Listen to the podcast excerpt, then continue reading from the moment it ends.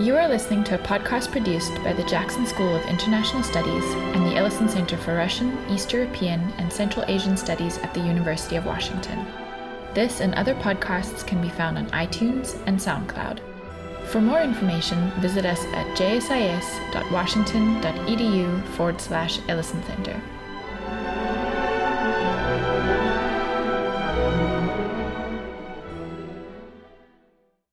Good evening.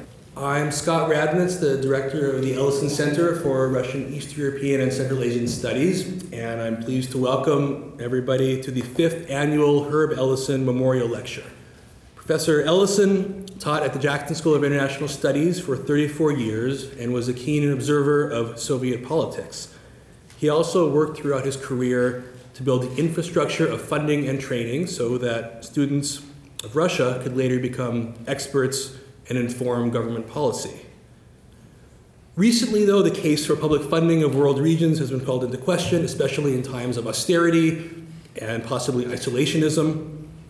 Since the Cold War ended, Russia has sometimes been seen as remote and distant from the everyday concerns of Americans, and so it could be safely ignored. That argument started to falter after Russia's invasion of Georgia in 2008 it looked even flimsier when Russia invaded Ukraine and took Crimea, but this stuff was still kind of far away and not relevant to us. And then came the 2016 election. Now people are paying attention. It's no longer a stretch to say that Russia matters. And what happens in Russia in the coming years will matter not just in the US, but probably globally as well. For the Ellison Lecture, we bring in someone from the world of policy, journalism, or think tanks who's closely connected to world events and can shed light on what's happening in the world. And that's why we're happy to have Maria Lipman with us tonight. Ms. Lipman is a longtime analyst and commentator on Russian politics. She's the editor of Counterpoint, an online journal at the George Washington University. She was with the Carnegie Moscow Center from 2003 to 2014. She has published widely on Russian politics and contributed commentary to outlets such as the Washington Post, Foreign Affairs, The New Yorker, Newsweek, and the New York Review of Books. This semester, she is teaching at Indiana University, so she was just across the country, easy to fly her out, so we took advantage of that.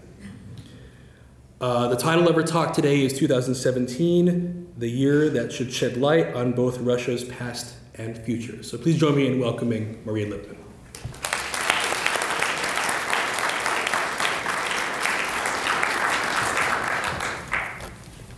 Um, thank you very much, Professor Radnitz, for this very generous introduction. Uh, it's a great pleasure and honor to be here and to talk to you tonight. I'm really glad that uh, Russia matters, even though um, I don't think uh, the reason why Russia matters makes people in this audience happy. Uh, so, but I'm going to talk today about um, uh, uh, things that have to do with Russians, Russian ideology or nation building. And uh, uh, what makes this subject relevant, especially, is that this year, 19, uh, 2017, is the 100th anniversary of the Great October Socialist Revolution. Uh, so uh, it was that event 100 years ago was a major world upheaval. Uh, and John Reed memorably wrote that those days in October 1917 shook the world. Russia was virtually turned upside down, and uh, in 1918, the 300 year old Russian Empire was nowhere to be found. The new state exterminated the peasants, the nobility, the clergy, abolished the national identity, and uprooted tradition and faith. A new nation and a new culture emerged in their place.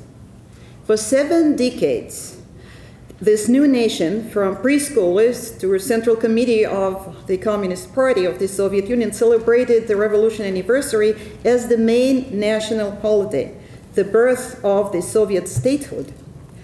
Across the vast Soviet expanse, people glorified heroes of the revolution and its mastermind, Vladimir Ilyich Lenin, um, who is still found in the mausoleum in the Red Square in Moscow.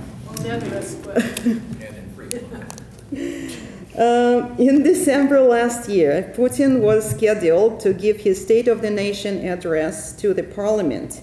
And the expectations were that he would uh, devote large part of um, um, uh, his speech to the 100th anniversary of the revolution. Yet he uh, limited himself with just a few short graphs.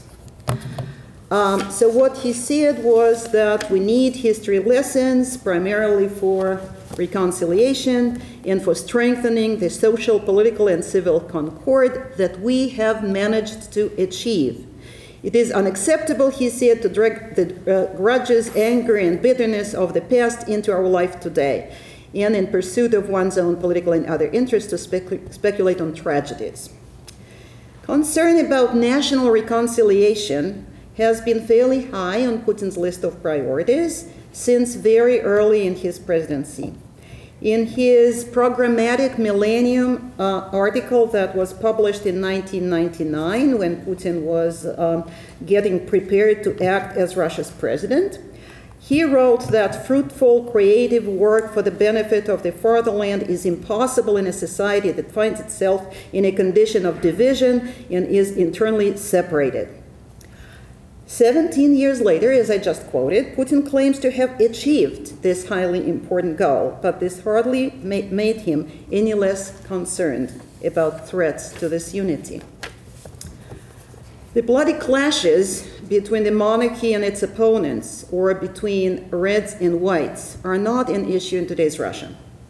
The grudges, anger, and bitterness that Putin is warning against have everything to do with his nation building effort that has gained new intensity in recent years. Putin is anxious to maintain and consolidate civic reconciliation after the collapse of the Soviet Union that he rightly sees as a national trauma. Back in the late 80s and through part of the 90s, it was common in Russia to trace the national trauma to the communist era. The remedy back then was seen in the exposure of dark truths about the communist regime. Truth, however, failed to bring reconciliation. Now Putin is trying another approach the remedy of obfuscation and oblivion, a reconciliation without truth. In the rest of my talk, I will dwell on how this strategy of unity and reconciliation has evolved, on its elements and actors, and the peculiarities of the current historical discourse. Putin's return to the Kremlin in 2012 uh, was accompanied by a radical shift of policies, foreign and domestic. One of the changes has been the Kremlin's shift toward ideology. Um, ideology, uh, in this case, should be used in quotation marks. What I imply is the realm of the intangibles, elements of national identity, including historical myths, political rhetoric, values, symbols, ideas, norms, etc., that inform uh, public political perceptions. Those who operate in this realm range from poets to politicians, but I will mostly, those, though not exclusively, focus on the state actors in a range of the pro Kremlin actors. This is not to say that non state actors do not exist in Russia or have been radically silenced, and I'll be happy to talk about those actors in the uh, question and answer session. In this framework, Putin's ideology would imply the ideological work conducted by the state actors and loyalists in the realm of the intangibles. The Kremlin is not offering any doctrine. Rather, it draws on a system of ideological defenses against competition that might erode the national unity, whether on the part of the West or on the part of domestic um, agents. After the disintegration of the Soviet Union, Marxist ideology was easily discarded. This was really uh, easy to do because by then uh, it basically uh, had been uh, nothing but an empty shell. Gone was the existential battle of the two worlds communism against capitalism, the Soviet against the Western. Ideology became a bad word so bad indeed that the new Russian constitution adopted in 1993, among its basic provisions, had that no ideology may be instituted as a state sponsored or mandatory ideology. The post communist Russia uh, emulated Western models in many spheres of life. In a most unprecedented way in uh, Russian history, Russia opted for a Western style political system. While uh, Western models uh, have, been, have been repeatedly adopted in the past centuries, uh, this practice never applied to the political system. But in early 1990s, the framers of the new Russian constitution drew inspiration from the national charters of Western countries. Russia also began to build a Western style market economy, and the desi- designers of the new Russian media, television, and print carefully reproduced what they saw as the best formats the West had to offer. Besides, uh, since Gorbachev's perestroika uh, and through part of the 90s, the country engaged in radical and passionate revision of its past and was soon inundated in disclosures and condemnations of the communist crimes and the Soviet experience in general. The hardship and turmoil of the early post Soviet years soon led to a steady disappointment in, West, in westernizing reforms and deepening divisions between uh, the reform minded minority and the disappointed conservative majority, between those who benefited from uh, uh, reforms and those who lost. Uh, the people of the new Russia barely wanted their communist creed back, but there was arguably a growing sense that there had been something about that system, something that conveyed a meaning to life. Public frustration was aggravated by a sense of national humiliation, of being taken for granted by the more powerful West, first and foremost the United States. In politics of 1990s uh, was heavily confrontational. In comes Putin uh, with his proud stance that nobody has the right to teach us or preach to us. That was his response to frustration over Western models and self righteous judgment by the West. Putin sought to benefit from lucrative cooperation with the West, but in a way habitual to Russian rulers, he was no westernizer when it came to the political system. Uh, and to the system of government management. Um, he uh, believed in control, not in checks and balances. He memorably promised to protect his people by knocking out terrorists in outhouses, sending a signal that he assumed responsibility for his country's security. He put an end to political instability by establishing tight, tightly centralized control over politics. In early 2000s, in an interview with American journalist, Russia's leading pollster Alexander Oslon said that Putin would let the river revert to its authoritarian course. Um, he, uh, you cannot go against the tide for too long, he added. Putin was not an ideological leader. But he saw the societal divisions and political competition as hurdles that had to be removed. He sought to calm down the passions unleashed by the political and ideological upheavals of the 1990s. Yet his reconciliation policy was not about offering a unifying idea. Instead, he marginalized the discussions of divisive and disquieting subjects such as Stalin's crimes, revision of the Soviet policies in Europe before and after World War II, or excessive criticism of his own government's performance. The aim was not to generate a national consensus, but to muffle the existing differences. For Putin, an essential element of this strategy was not to bind himself with doctrines or dogmas. This way, he was able to keep flexibility and freedom of maneuver and by sending different, sometimes contradictory signals, he managed not to alienate certain constituencies that were not ready to pledge allegiance to the Kremlin fully. Overall, the Kremlin's project of the 2000s can be referred to as nationwide demobilization. The people were discouraged from engaging in political debates and discussions of politically sensitive subjects. The steadily growing price of oil, Putin's immense stroke of luck, greatly facilitated his goal of taking politics under control and keeping people acquiescent. During this period, there was little emphasis on ideology or nation building. Putin only occasionally touched upon issues of history or national unity. National television, by then um, under control, offered ideological na- nation building content, but that content was not obtrusive. Uh, what uh, we're talking about here is promoting the image of Putin uh, as that of a leader of no alternative. Also, the uh, status of the Russian Orthodox Church during those years was steadily raised. The official discourse and television coverage put a strong emphasis on World War II and the Soviet victory over Nazi Germany, which was and remains uh, the one uniquely undisputed event of the Russian history. Hence, the immense emphasis on the annual nationwide celebration of May 9, the victory uh, um, in uh, World War II, that has gotten grander by the year. Most other crucial issues pertaining to history, ideology, and nation building remain blurred.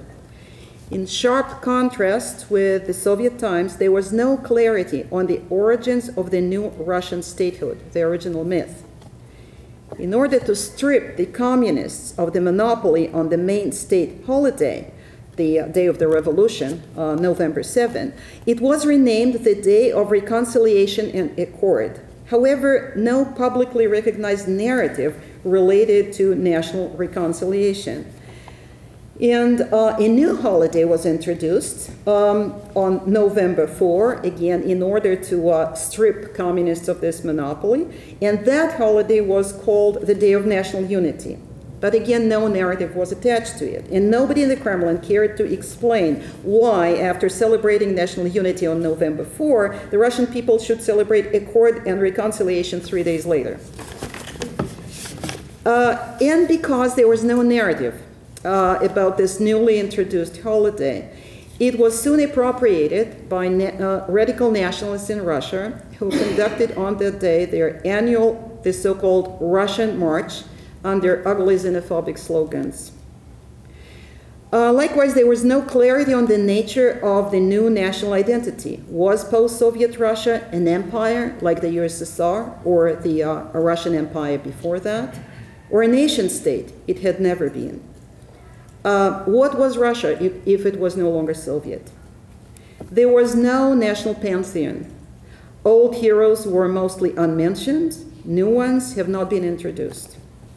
And most importantly, uh, whatever ideological work was conducted on television or by Putin, it was, I want to emphasize, non obtrusive.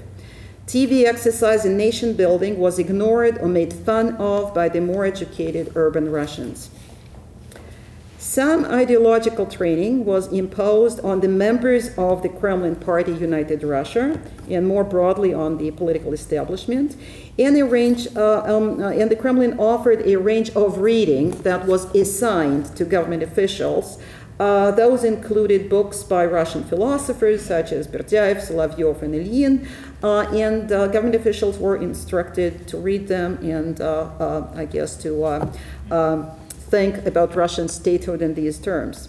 Vladislav Surkov, a senior Kremlin aide, disseminated among the lawmakers his concept of sovereign democracy, but all that ideological training was limited to the government officials. The Kremlin showed relative permissiveness with regard to those constituencies that would not support its policies as long as they were securely marginalized and could not stir unwanted emotions among the conservative majority. Demobilization was uh, the, the, the right policy. For about two decades after the collapse of communism, um, the elite in general remained non intrusive and uh, uh, um, practically did not interfere with ideational sphere, people's individual pursuits, and uh, private lives uh, which was in stark contrast to, of course, the long decades of uh, the Soviet times. In the 2000s, the oil, oil bonanza generated a level of prosperity unprecedented in the Russian history. Moscow turned into a bustling cosmo- cosmopolitan city. The government elites and their entrepreneurial class enjoyed broad opportunities of enrichment Businessmen and civil servants learned to take advantage of the many opportunities of the Western world, from schools for their children to Western courts, where they turned for business litigation.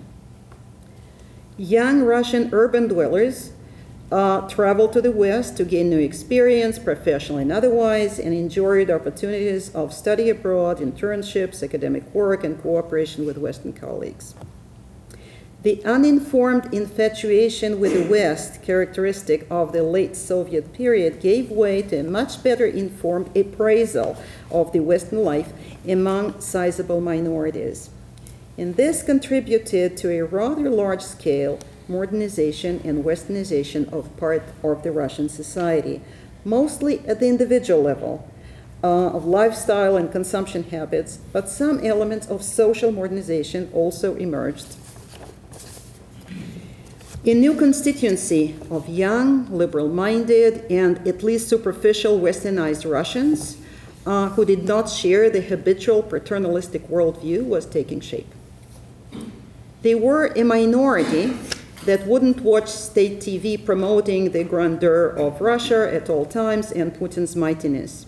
But as a minority, they did not feel the pressure of the much larger conservative majority, nor did they feel the pressure of the state in those years.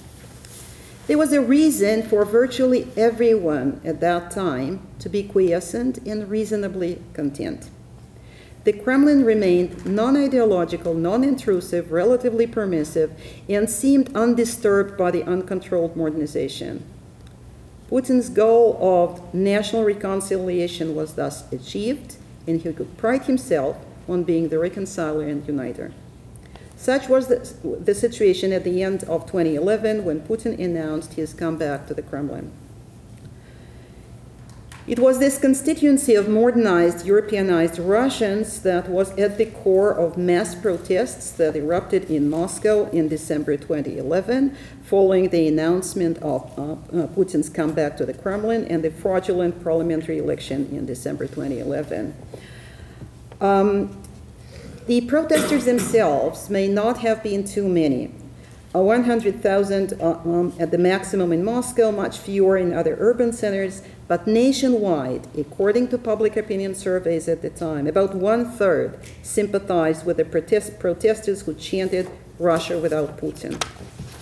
The general quiescence, Putin's major achievement, was eroded even though the government continued to deliver and offered opportunities of self enrichment and self fulfillment.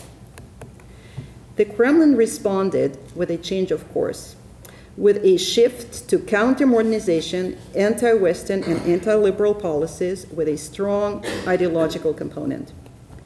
Three factors played a role here. The most immediate one was the need to quash the protests, neutralize the excessively modernized minority. Uh, another was the economic slowdown. The economic resource began to shrink the Kremlin could no longer rely on it as a source of legitimacy and had to look for an alternative. So the ideological resource was to make up for the shrinking economic one. A third factor was Libya. The Western operation in Libya was seen by Putin as an egregious abuse of Russia's cooperation, its vote of abstention in the UN Security Council. And according to various sources, it was after Libya that Putin had decided to shut down the liberal modernizing project. The Kremlin's first step was to consolidate the paternalistic, patriotic majority by pitting it against the overly modernized, unpatriotic minority.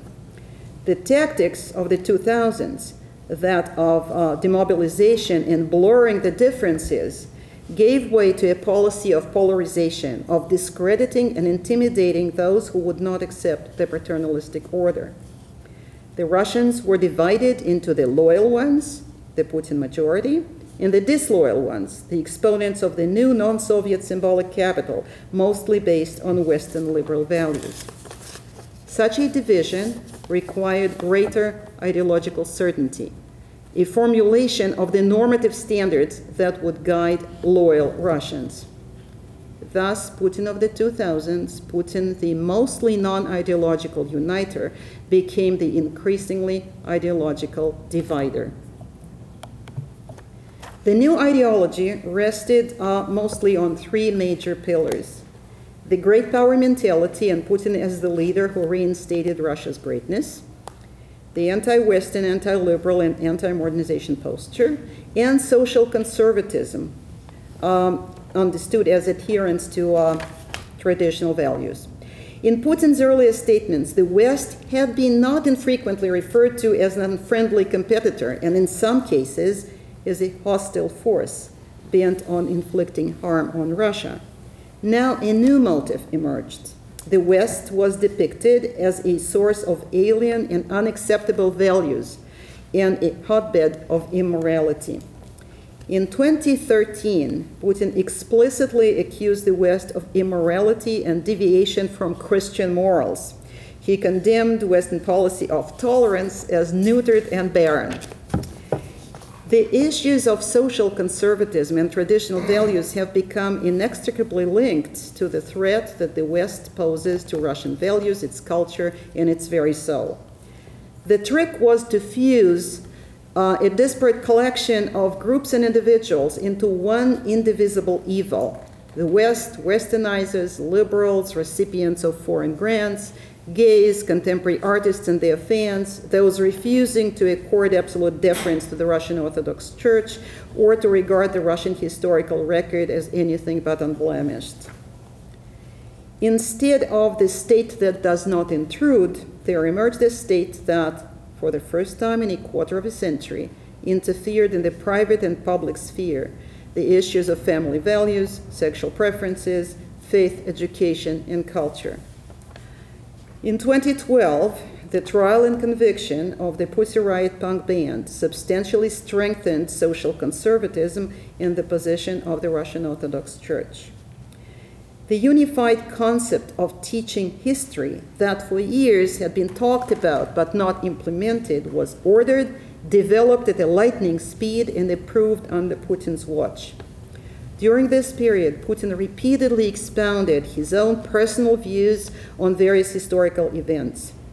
Addressing young historians in late 2014, he spoke at great length sharing his very detailed vision of historical events ranging from the 9th to the 20th century, and emphasizing the need to persuade the broad public of our righteousness. Interpretations of history, as well as um, ideological issues, became a matter of new legal norms. Among them, a series of legal bans on profanity in the media, gay propaganda among minors, uh, a ban on offending the sensitivities of religious believers, a de facto ban on critical assessment of the policies and acts of the Soviet Union during World War II, a ban on desecration of symbols of military glory, and the list is far from full. Uh, the crisis in Ukraine uh, gave a new powerful push uh, to the Kremlin ideological work. In a creative and highly effective trick, the civic crisis in, in Kiev was framed as a replay, as it were, of the Great Patriotic War, the way uh, Russia, uh, World War II is referred to in Russia. Uh, it was framed as an offensive of fascists, Banderites, and neo Nazi against ours. The annexation of Crimea was thus mapped as an echo of that great victory in World War II. This new today's victory was almost universally cheered as evidence of Russia's regained greatness and righteousness and a rejection of Western judgment. It should be emphasized that this victory and this new greatness was not and was not framed as people's achievement. It was granted to them as a gift of their leader. Putin once again reemerged as a uniter um, while only a couple of years early at the time of mass rallies, about one third supported the anti Putin protesters. In 2014, after the annexation of Crimea, his approval rating shot up to over 80% instantly and has remained at that level ever since. This time around, however, it was not about demobilizing the Russian people or lulling them into acquiescence but uh, it was about agitating them with emotionally charged and vitriolic anti American and anti Ukrainian rhetoric. The Kremlin forcefully inculcated the besieged fortress mentality, the us against them, Rallying around the leader was not just a matter of loyalty now, it was a matter of national security and even national identity. To be a true Russian was to support Putin and celebrate the annexation of Crimea. To feel otherwise was to be un Russian, unpatriotic, maybe even a traitor. The mobilization rhetoric inspired not a negligible number of Russian men to join ours in Donbass in eastern Ukraine uh, and some of them were soon gaining renown in Russia and came to be seen as present day heroes. This was beginning to look like a threat to Putin's strategy of paternalistic reconciliation. The nation he had in mind had to be acquiescent, not driven. Autonomous initiative interfered with his strategy of building the nation around himself, an uncontested and unchallenged leader in his vision, there was no place for popular heroes emerging from below.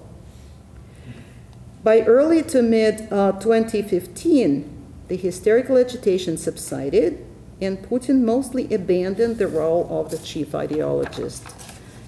Either because he got too preoccupied with economic and foreign policy, uh, or whether he probably was bored, or maybe because he felt that the nation was unduly mobilized. His withdrawal left a void that could not be filled by any one person or institution. In Putin's personalistic regime, there can be no outsourcing of authority. So the void was filled by a broad range of actors, from Soviet style imperialists to Christian Orthodox fundamentalists, Stalinists, and aggressive obscurantists. None of them had a sizable following, but there was a sense that as long as they were in line with the government's uh, ideological priorities, that is, they adhered to the anti modern, anti Western, and anti liberal agenda, they could count on the government's acceptance, if not approval. Meanwhile, liberal and westernizers were condemned as the fifth column or even national traitors. The anti liberals got away with the verbal and sometimes even physical aggression, including acts of vandalism and physical attacks at those individuals who looked too radical, morally or politically incorrect, or disrespectful of the Russian Orthodox Church. This anti modern frenzy is not limited to crackpots claiming that God our Lord sponsors their vigilante attacks. Hordes of officials, including the Minister of Culture and his associates and members of the Duma, trying to outdo one another, have constantly proposed new anti Western, anti liberal, anti modern restrictions in the moral, cultural, and political spheres. Most recently, Putin addressed the, issues of, the issue of, of, vandalism by saying that violence is unacceptable. But at the same time, he warned artists against being too provocative. Both provocative contemporary artists and their attackers interfere with the reconciliation, which implies that stirring any kind of public passion is unwelcome. And the Kremlin has demonstrated that even when unwelcome energies are unleashed, it is capable to temper them. It is noteworthy that the government makes sure that unwanted activism be nipped in the bud, in the, in the bud, but uh, acts, it acts more carefully in those cases when uh, discontent uh, is of larger scale. An unexpectedly large scale protest that took place earlier this month in St. Petersburg is a good example. A few thousand people joined a rally to protest against the transfer of control over St. Isaac Cathedral, currently a museum, to the Russian Orthodox Church. A public opinion survey revealed that the transfer was generally unpopular among St. Petersburg residents the Kremlin promptly suggested a conciliatory decision that St. Uh. Isaac should be uh, controlled jointly by the city and the Russian Orthodox Church. The viability of such a joint venture is highly questionable, though. Um, even in the uh, um, mm, pre revolutionary past, uh, St. Isaac uh, was not controlled by the church, it was controlled by one of the uh, Tsar's cabinet ministers. Uh, but the very claim of the Russian Orthodox Church to take over St. Petersburg major architectural masterpiece is an indication that the status of the Russian Orthodox Church has become even higher. In today's Russia, the church is seen as a pillar of the Russian statehood, a powerful political actor, and a reliable partner of the Kremlin. The Patriarch of uh, the Russian Orthodox Church speaks about a global heresy of the worship of men, a new idolatry that wrests God from human life. The church, he says, uh, must commit the power of its defense, its word, its thought toward overcoming this heresy of modernity, which may lead to apocalyptic developments. The Kremlin itself wouldn't sound so glaringly obscurantist, but it certainly benefits by having by its side an authority such as Russian Orthodox Church, always eager to support state powers against the West and the excessively modernized Russians. But the church is also entrusted with the task of commemorating Stalin's victims. Unlike uh, uh, government, uh, non government agents such as the Memorial Society, the church can be relied on to reduce the commemoration uh, um, to just mourning and not raise the issue of perpetrators. And this is how the church is entrusted with commemoration, uh, uh, and increasingly so, while the Memorial Society is under pressure. Um, the church can be relied on because it would not uh, compromise the Soviet secret police and this is unacceptable in today's Russia, where state security is a major political actor and a proud successor of the KGB and its early incarnations.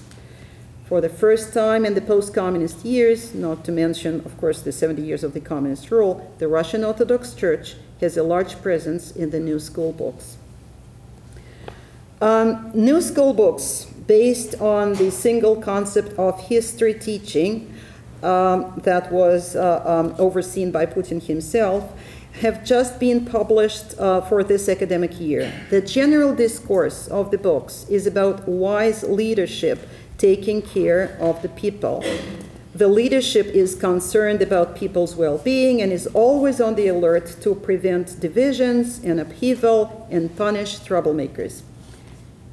Uh, it would be wrong to say that school history is fully silent on the dark pages of the Russian history. It is critical of Stalin and Lenin. Uh, it mentions deportations uh, and repressions. Um, and uh, it makes sure not to raise doubts about the wisdom of the leaders. Repressions may not be justified, they may even be condemned, yet so that it would not undermine the government's legitimacy because undermining the legitimacy of supreme government authority is a way to revolution, blood, tragedy, and national disaster. The, this uh, anti revolutionary message is central to the school history discourse that uh, was introduced this year. Um, the, uh, if reforms are needed, uh, uh, school books teach, uh, the government should make necessary improvements. But if people themselves undertake to reform uh, by opposing the government, this will inevitably lead to national disaster. Reconciliation Putin style implies, or rather mandates, unquestioning loyalty of citizens to their leader. Um, this quote from Putin, too often in the national history, instead of in opposition to the government, um, we face opposition to Russia itself. And as we know, and we know how it ends with the destruction of the state itself. Um, now, um, this quote um, is part, uh, is an element of a permanent exhibition uh, called Russia My History that opened in Moscow a couple of years ago, an exhibition uh, that uh, can be also described as a history park. So here is uh, the facade of the exhibition, which yeah, I think you can see it has um, the quote from Alexander the Great about uh, Russia having just two um, allies, its army and navy. And um, this is um, uh, this adorns the entrance to the exhibition, um, where the infallibility of the ruler is the central message. Uh, Pre-revolutionary Russian history at this exhibition is presented as unabashed eulogy of all Russian czars and princes with uh, precious little mention of the Russian people. Um, the, uh, at the same time, uh, the message of the exhibition contains unequivocal denunciation of anybody who ever rose against the rulers. From Yemelyan Pugachev, the leader of peasants' rebellion of uh, the 18th century, to the Decembrists, in the early 19th century, in stark contrast to the Soviet narrative, which portrayed the Decembrists as romantic idealists who sacrificed their lives for the sake of freedom. In the exhibition, they are condemned and portrayed as agents of the West determined to destroy their country. And of course, Narodovoltsy, later revolutionaries um, of the 19th century, are also denounced. Putin's lines about the anniversary of the Bolshevik Revolution uh, that I cited in the beginning of my talk, the one about uh, in which he warns about grudges, um, anger, and bitterness, uh, is another manifestation of this nation-building strategy, one that mandates that divisions are unacceptable and difficult historical issues should better be subdued. And this is how, in time for the 100th anniversary of the revolution, the official discourse on the meaning or the actors of the revolution is avoided. Because the meeting was exactly about a clash of two antagonistic visions uh, for the Russian path, which ended in a historical rupture. So instead of looking into the implications of that clash, Putin chose to reduce the commemoration uh, of the revolution to calls for unity and condemnation of any revolutionary movement, and by extension of political opposition, inner strife, ideological differences, or civic autonomy.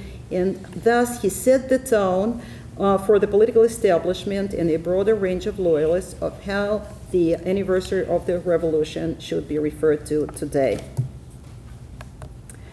The Communist Party of the Russian Federation is a successor to the Communist Party of the Soviet Union, the uncontested ruling force of the USSR. So it would be natural to expect that today's communists would glorify the revolution and its victory over the Ancien Regime.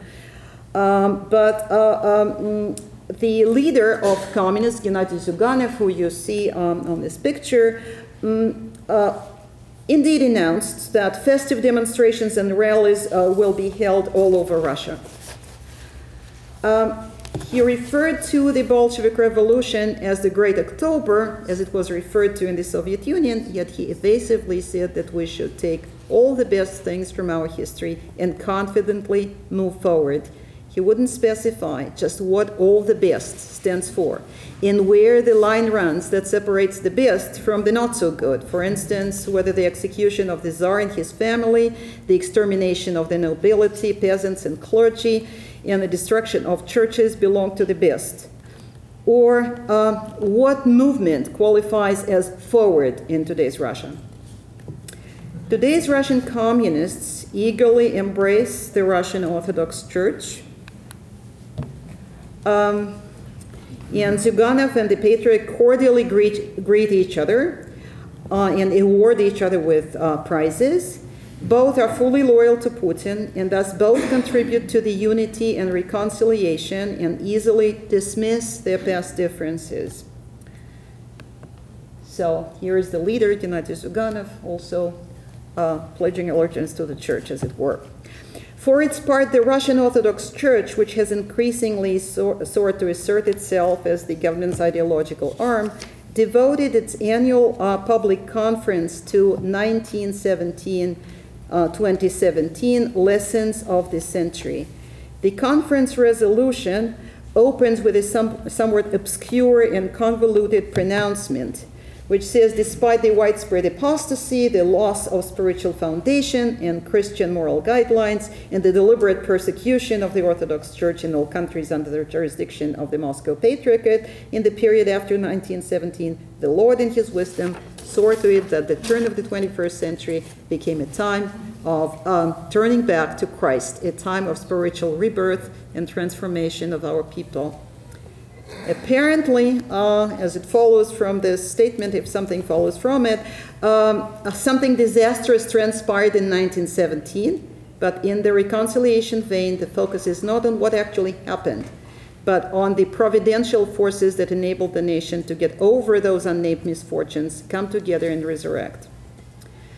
Uh, the church's document then talks not concretely about the deleterious effects of revolutions in the Civil War and about the new martyrs without as much as a mention of the perpetrators whose evil doings prompted resistance that was rewarded by canonization of those martyrs.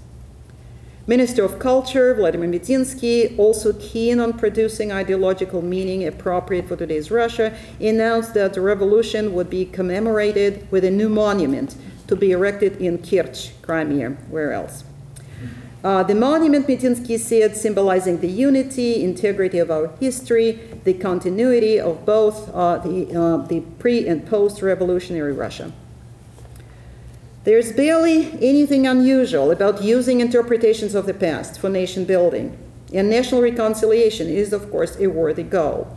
What is peculiar to Putin's attempt at reinterpretation of the Russian history is the essential rejection of a starting point of the Russian statehood. Russia, he says, did not begin either in 1917 or in 1991. We have a single, uninterrupted history spanning over 1,000 years. This vision draws on avoiding facts and names and prefers obfuscation to interpretation. It ignores two major ruptures of the Russian statehood that took place in the 20th century and reduces the role of, of the people to either unquestioning supporters or dangerous troublemakers. Most importantly, it conveys the sense that any attempt to oppose the government, any government, is evil. But while it may be easy uh, to uh, uh, uh, glorify almost any period of the Russian history and denounce irreverent critics and opponents, merging those periods in a single narrative is a huge challenge, especially when it comes to the point of rupture, such as 1917 when the Ancien Regime was destroyed. Beneath obfuscation and evasions, uh, lie irresolvable contradictions and divisions that come to light, uh, to light elicited by political strife, um, conflict of material interests, and such like. Let me mention just a few. Minister of Culture Medinsky says Soviet heroes should be worshipped as saints. He promises uh, to the uh, communist leader Gennady Zyuganov to make sure not a single Lenin statue is torn down. Meanwhile, Putin has repeatedly spoken rather critically of Bolsheviks and even Lenin, whom he criticized for his role in building the Soviet state, for making Novorossiya part of Ukraine, not Russia, and for making Brest Peace Treaty in 1918.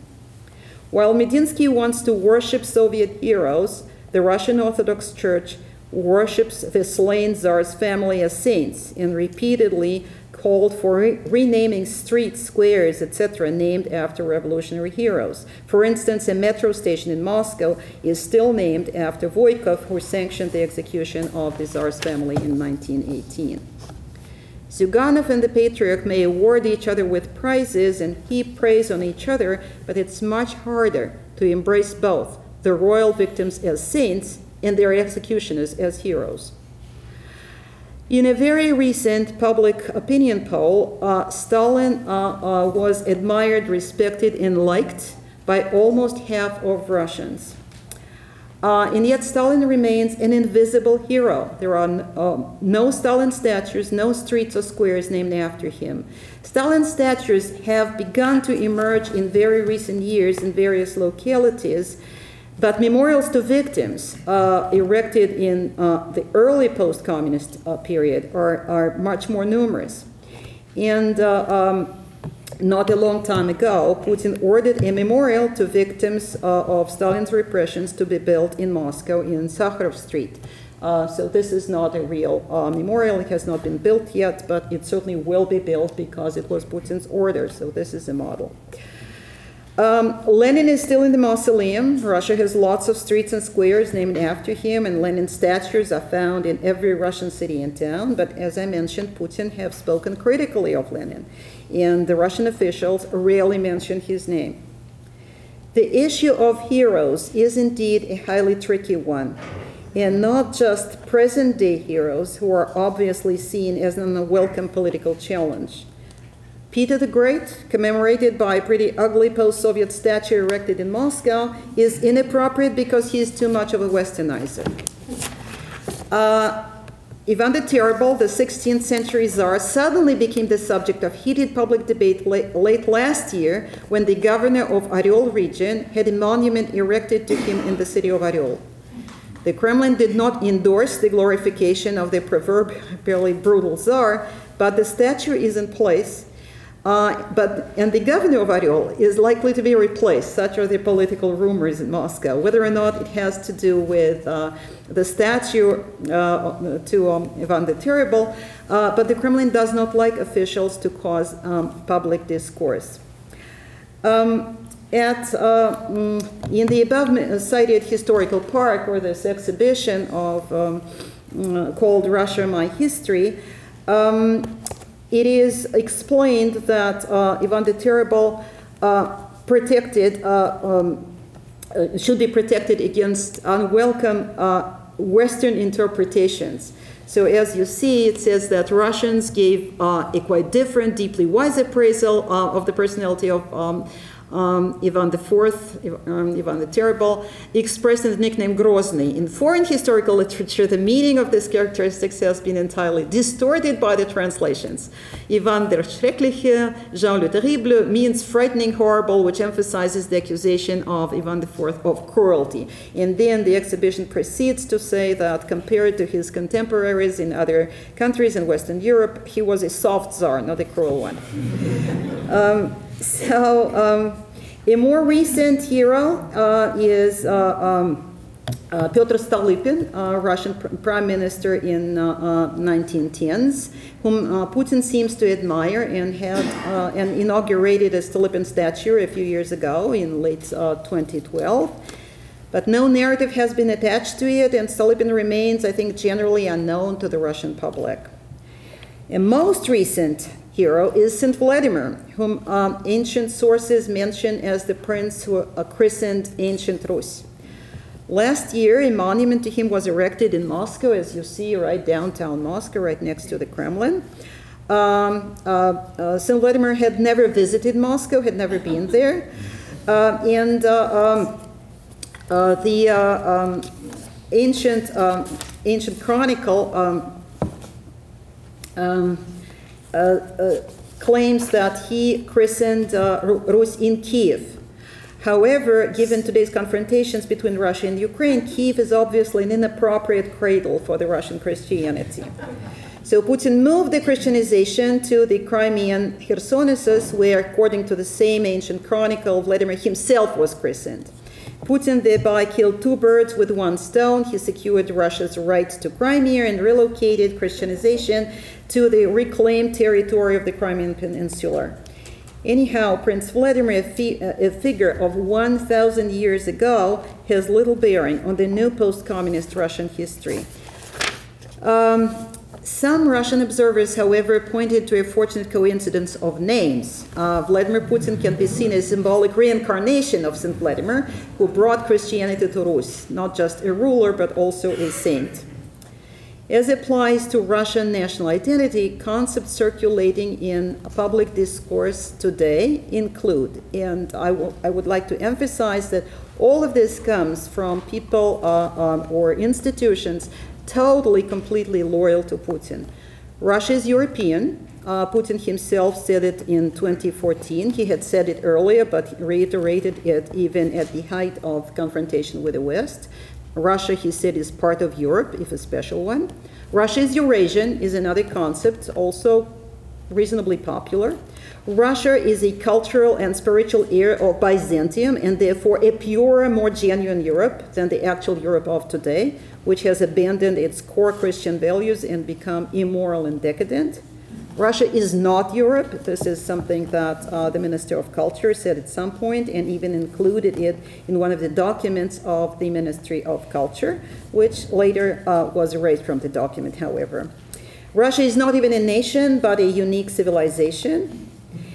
In 2014, uh, the collection of national identity constructs was enriched by one more Russia, uh, Russians uh, as a divided nation. Uh, Putin articulated this concept in his Crimean speech, but he never repeated this formula and promptly returned to the more traditional Soviet rhetoric of Russia as a multi ethnic nation of friendly peoples. The Russian realm, uh, Ruski Mir, that loomed very large at the time of Crimea annexation has occurred less frequently in the official discourse in the past couple of years. To return briefly to the anniversary of the Bolshevik Revolution, the Russian Orthodox Church announced its plan to carry around Russia a reliquary with the relics of the new martyrs as a way of commemorating the victims of the revolution. Meanwhile, a communist party, not the main one, but a party that calls itself Communists of Russia as opposed to the Communist Party of the Russian Federation, came up with a legislative initiative to punish those who distort the account of the events related to the revolution. Putin's recon- reconciliation without truth may be a success, at least for now. His power is uncontested and unchallenged. He's got 80 plus percent approval rating. He's a recognized father of the nation, above and beyond all other figures and institutions. Critics are few and weak and have little, if any, authority. The nationalist ideology of national greatness, heroic past, and resentment of the West, social conservatism, respect for the Russian Orthodox Church are readily accepted, although only a minority in Russia is truly conservative and very few go to church. There is no doubt that Putin will run again next year and stay on for another six years. But except for the generally shared pride in the victory in World War II, there is still no consensual historical narrative or nationally recognized heroes. The only present day hero is Putin himself. If there is no Putin, there is no Russia, as uh, a senior Kremlin official uh, said in 2014, which is tantamount to admitting that Russia's post communist identity and its future remain blurred. Thank you.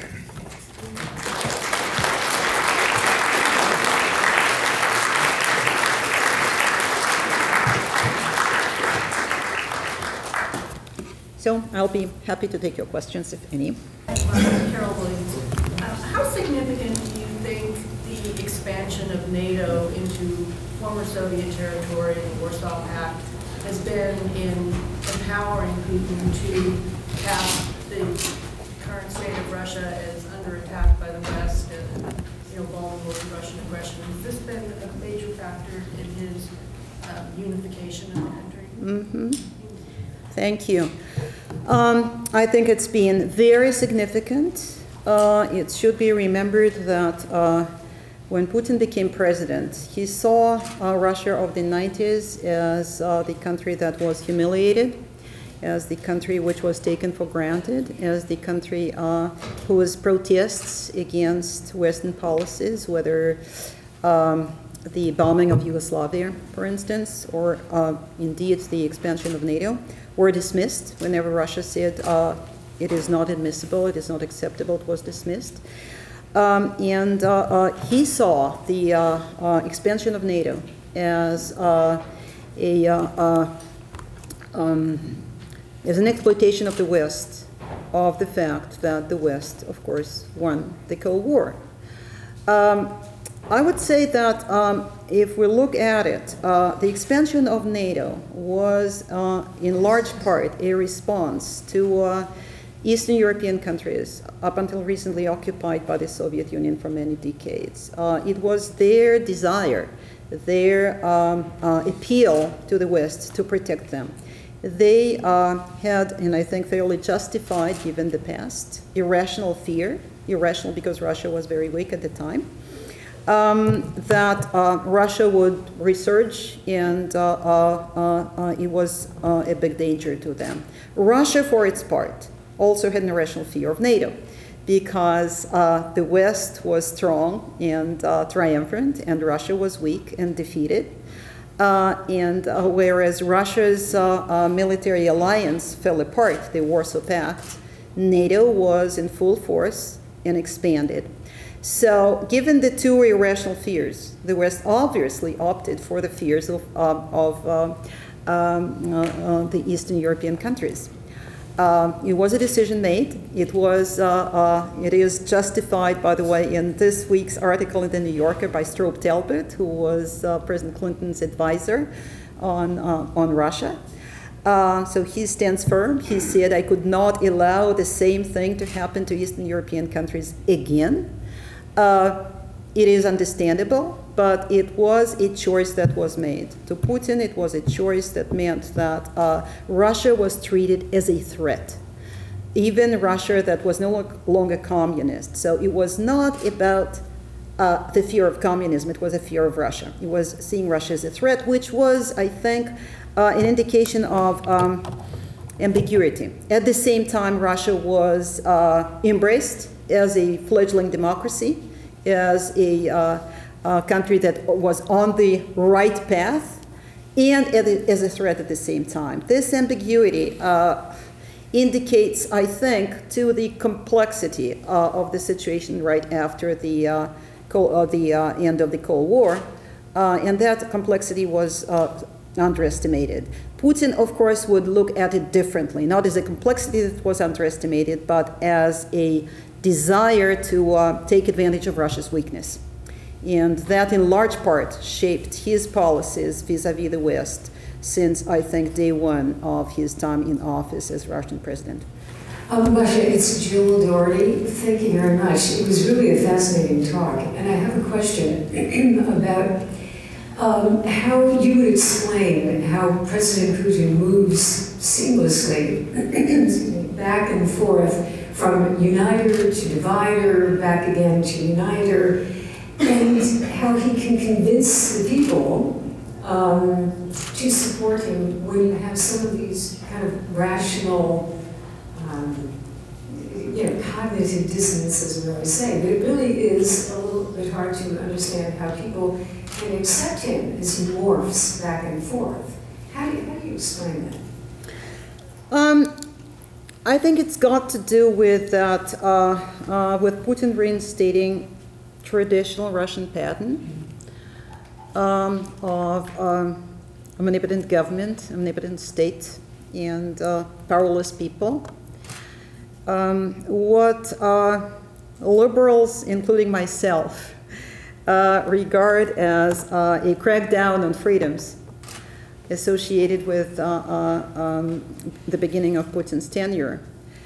Um, the uh, central, centralized, re- reinstated of centralized control um, over politics and the gradually increasing control over the society, I think uh, was seen by many, was perceived by many in Russia with a sense of relief after the instability, after the uh, collapse of the habitual safety net of the 90s, he was the leader who was ready to assume responsibility. And that was the uh, sense that Putin projected. Uh, and it was indeed with a sigh of relief that Putin, uh, that people in Russia accepted this leader instead of uh, President Yeltsin, who uh, whose popularity by the end of uh, 1990s uh, was in single uh, um, digits, was actually there, there barely was any popularity.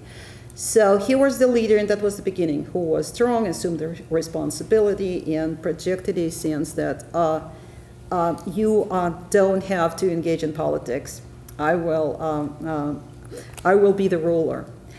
Uh, then there was a very long period, uh, very long period by the standards of the post-communist development, when uh, he uh, Putin delivered not just uh, stability but also prosperity.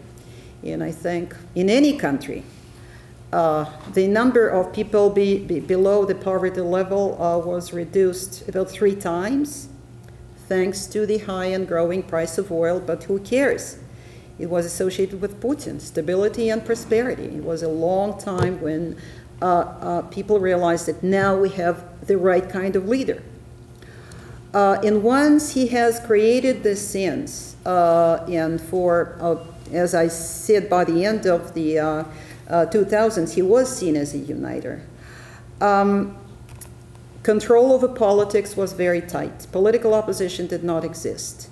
Political competition was eradicated. Checks and balances did not exist. Uh, all television, uh, national television, was under tight control. Um, at that point, there was already a sense that uh, any change is likely to make things worse, not better. Putin may not be ideal, uh, and it is not, uh, uh, one shouldn't think that people in Russia looking at the political establishment think of them as people who work for the public good. This is not true. People see, of course, people are not blind or stupid. They see the problems, they feel the problems. The, uh, uh, especially these days when the economic situation is uh, uh um, really um, grim, and this is how people see it. Uh, but there is a sense that if Putin cannot manage, nobody else can. Troublemakers who criticize are bound to make things worse, not better. It's better to cling to the state of, status quo. It's better to adjust. And uh, um, uh, with the annexation of Crimea, uh, Putin created this sense of nationalism, of resurgence. We're great again. We should be great. Russia is uh, there to be great. It's a great country. Uh, so the combination of all these, I think, uh, make it much easier for, for people to put up uh, with uh, uh, the, the um, economic decline, with corruption of the officials, with any other problems they, they see in their lives. Here's the leader who is in place. He's been in power for 16 years. It's, it's, it's, it's amazing, come to think of it. It's, you know, um, um, Lion's part of the, uh, of the um, uh, post-communist development. Um, and uh, uh, this is seen as a better option, that's for sure. So the, the rallying around the leader effect that he created uh, is subsiding a little bit. The effect of Crimea uh, the, the annexation itself is still approved by the same 80 plus percent of the Russian people. The effect of inebriation, of euphoria, is fading away. Uh, but the sense of greatness is there, and this is, of course, very also very important and, and helps Putin uh, uh maintain this amazing approval rating. Hi. Um under, in the 90s, under Yeltsin, the oligarchs gained uh, tremendous clout. In uh, the 2000s, under Putin, that changed. I'm interested in how you think that changed, and then how are the oligarchs uh, operating in the current sanctions? Mm-hmm. Um, oligarchs of the 90s uh, were more powerful than the state. That was when this word emerged that was when uh, uh, a very good book was written about uh, the state of Russian economy and the balance of forces. The book was called The Oligarchs by David Hoffman, uh, which described the rise of those oligarchs from um, petty profiteers. Some of them, some of them had different histories. What was most important, they were more powerful. The 1990s were a very rare period in the Russian history. Another, of course, was uh, um, after 1917, after the revolution, or around that time, when the state was weak. The perennial Russian pattern of uh, omnipotent state, powerless people was broken. And uh, uh the uh, uh, people with entrepreneurial spirit, people who enriched themselves fast, uh, became more important than the state itself. That was when the term emerged. Today, uh, we have very rich people in Russia, uh, but uh, I would say it's wrong to call them the oligarchs because they do not rule, they do not have the power.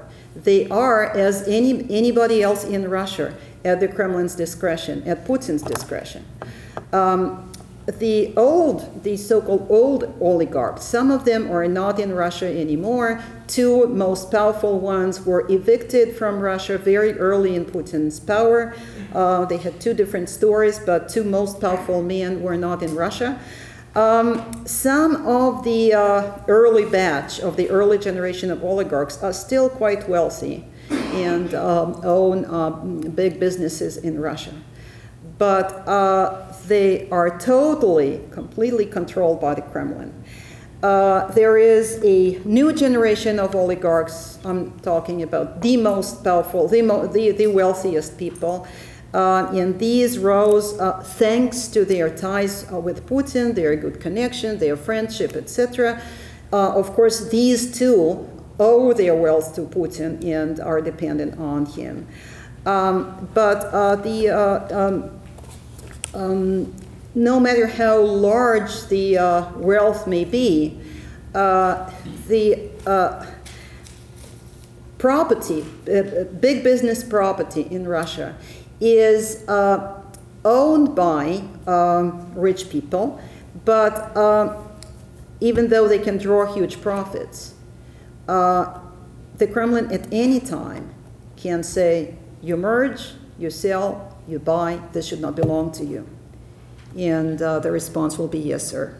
So the discretion is uh, in the uh, is the Kremlin's, and this is the rules of the game that uh, everybody understands. So this is a major difference between the 90s and, and today.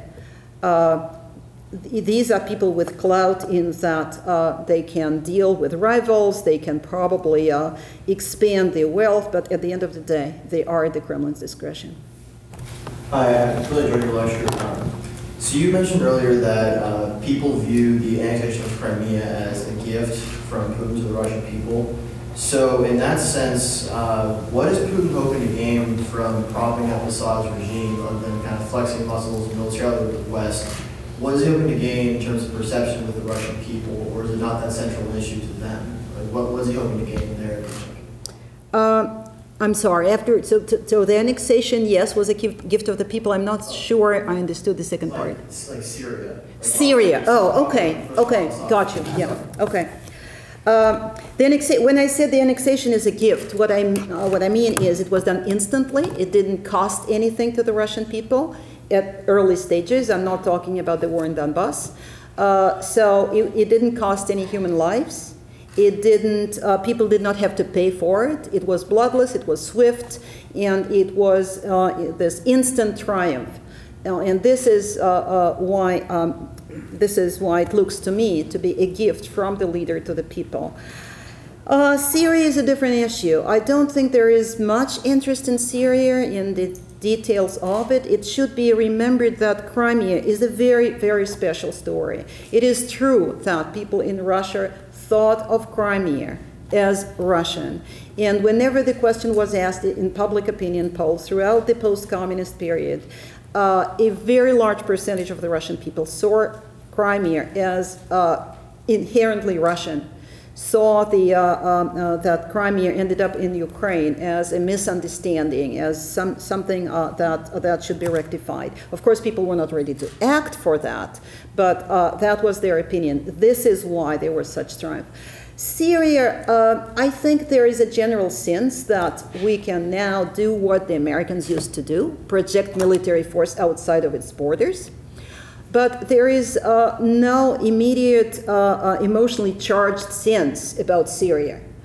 Uh, uh, Syria is part of this we are great again, something that the president of this country promises and Putin seems to have delivered already. Uh, this is how Syria is seen. Um, some, well, you know, uh, the, the, the beginning of the war in Syria was uh, televised pretty much like uh, distant wars um, have been covered in this country. There's something highly technological, you don't even know what it is. This is a war without casualties, without blood, without prisoners of war. It's just something that happens there. You see this explosion, and then somebody, a voiceover tells you that an important target was hit. So our military is strong. We are confident that uh, the military can protect us. This is, by the way, uh, uh, reflected uh, very well in public opinion polls. People say today that they are confident that the armed forces of Russia um, are today able to protect the country. Uh, there is uh, a growing pride in historical past in the, in, in, in the military might. Syria as Syria per se, I don't think attracts much interest uh, um, among the Russian audience. How accurate is it to say that Mr. Putin is now the world's richest man with as much as. $84 billion? dollars? I'm afraid I can't answer this one. I don't know. Uh, there have been allegations for years that he is, uh, uh, you know, one of the richest men in the world, but uh, nobody has been able to provide evidence for that so far. Um, allegations have been made beginning, I would say, easily 10 years ago, but what do we know? Unfortunately, Putin is considered to be a hero not just in Russia but in Moldova. I'm from Moldova, and um, it is considered uh, idol for a significant part of population and uh, for our newly elected president. Uh, and uh, I want to ask you, in terms of ideology, how the presence of Russian military forces in Transnistria can be legitimated? Uh, I'm afraid this is a question to ask of a policymaker. Um, uh, I'm not sure. It, it, it is certainly true. I, I know what you're saying about your country, uh, and this is a change, of course. Your country went through uh, a long period when it was uh, much less pro Russian. There was an episode, if I remember correctly, when uh, uh, Russia expected to uh, have an agreement with Moldova, and they uh, uh, uh, overnight Moldova changed its mind under a communist President Voronin, if I remember correctly. And this to Putin was yet another signal that the West is there to weaken Russia. So the minute when Russia is expanding its influence to what Putin saw as a natural sphere of influence, the West interferes and uh, uh, um, takes advantage of Moldova's dependence on Europe, um, uh, forces the Moldovan president to change his decision. Uh, but, you know, after a long period of time, um, in, by whatever ways, but not by use of force. Uh, um, today, the situation has changed, and uh, uh, in, your President Putin has an ally. Just how the situation in Transnistria will be resolved, I'm not sure, but in itself, I think this is quite an achievement for Putin because it, it, this is not Ukraine. It didn't take, uh, you know, measures that would outrage the international community. Uh, he didn't break any rules or norms of um, um, the relations between the countries, and yet Moldova is today an ally. Um, frankly, I, I, I, don't think that the frozen conflict such as Transnistria, which has existed in this uh, capacity for 50, no, 25, 25 years, right? 25 years. Uh, I cannot see why this is a problem. Frozen conflicts may actually uh, last even longer. And uh, uh, I, I can't see why there is such an urgency in resolving it. Thank you. Um, I know this is mostly a talk about uh, Russia's past and reflections on the past, but looking down the road, if um, oil prices stay low and uh, problems develop, uh, and uh, the 80% support is highly conditioned on some kind of basic level of uh, not prosperity, at least uh, not disaster, but if things continue to deteriorate, and in 16 years, if uh, Putin has not been successful developing any other economy um, of any strength, um, could you make the argument, what would, what would be the argument that things could go the other direction and um, things could get worse, particularly in the outlying areas, uh, like the Russian Far East, that are um, maybe particularly prone to poverty and uh, I, I guess payment arrears at this point, uh, more problems with that, some signs of demonstrations. Is that a scenario that, uh, or what would be the scenario there? Uh, again, this is a question that I find very difficult to answer. Uh, and this is um, how I try to uh, end my talk. Um, we don't have a vision for the future. If, uh, you know, um, there is no Russia without Putin. Putin, after all, is immortal, right? So uh, there is and uh, uh, there will be a Russia without Putin. But what kind of Russia this is going to be is very hard to tell at this point. Um, we always think about change. Uh, if we are unhappy with today's development, we always tend to think what uh, a different situation may be. But what if there is uh, muddling through that lies ahead? Uh, it, uh, uh it is not a given that the situation may radically change. Um, there are countries uh, with uh, a less with less authoritarian regimes that can, so to say, can never make it. Argentina is one example. Um, which has uh, uh, turbulent, turbulent politics, uh, different periods, and yet since the beginning of the 20th century, uh, it cannot get out of this muddling through situation. Um, so I, um, on the one hand, it is very hard to see a different future. Uh, on the other hand, I don't think there necessarily will be a different future in conceivable, uh, in conceivable period of time. Um, this, uh, the patent that Putin brought back, that he reinstated in Russia, uh, centralized government, um, the uh, uh, government that has tremendous advantage over the society in any kind of resource. It is traditional, it is habitual, it is uh, a path uh, that uh, um, is, is uh, um, very common for Russia. Maybe it won't change in conceivable future. I think we should, uh, uh, we should consider such a possibility too. What is true is, you know, if Putin stepped down in um, 2008, if he had stepped down for real, he stepped down nominally uh, while remaining Russia's uh, uh, most influential, most powerful man. For four years, he was not the president of Russia, he was the prime minister. If he had stepped down for real, he would go down in history as a man who made Russia prosperous.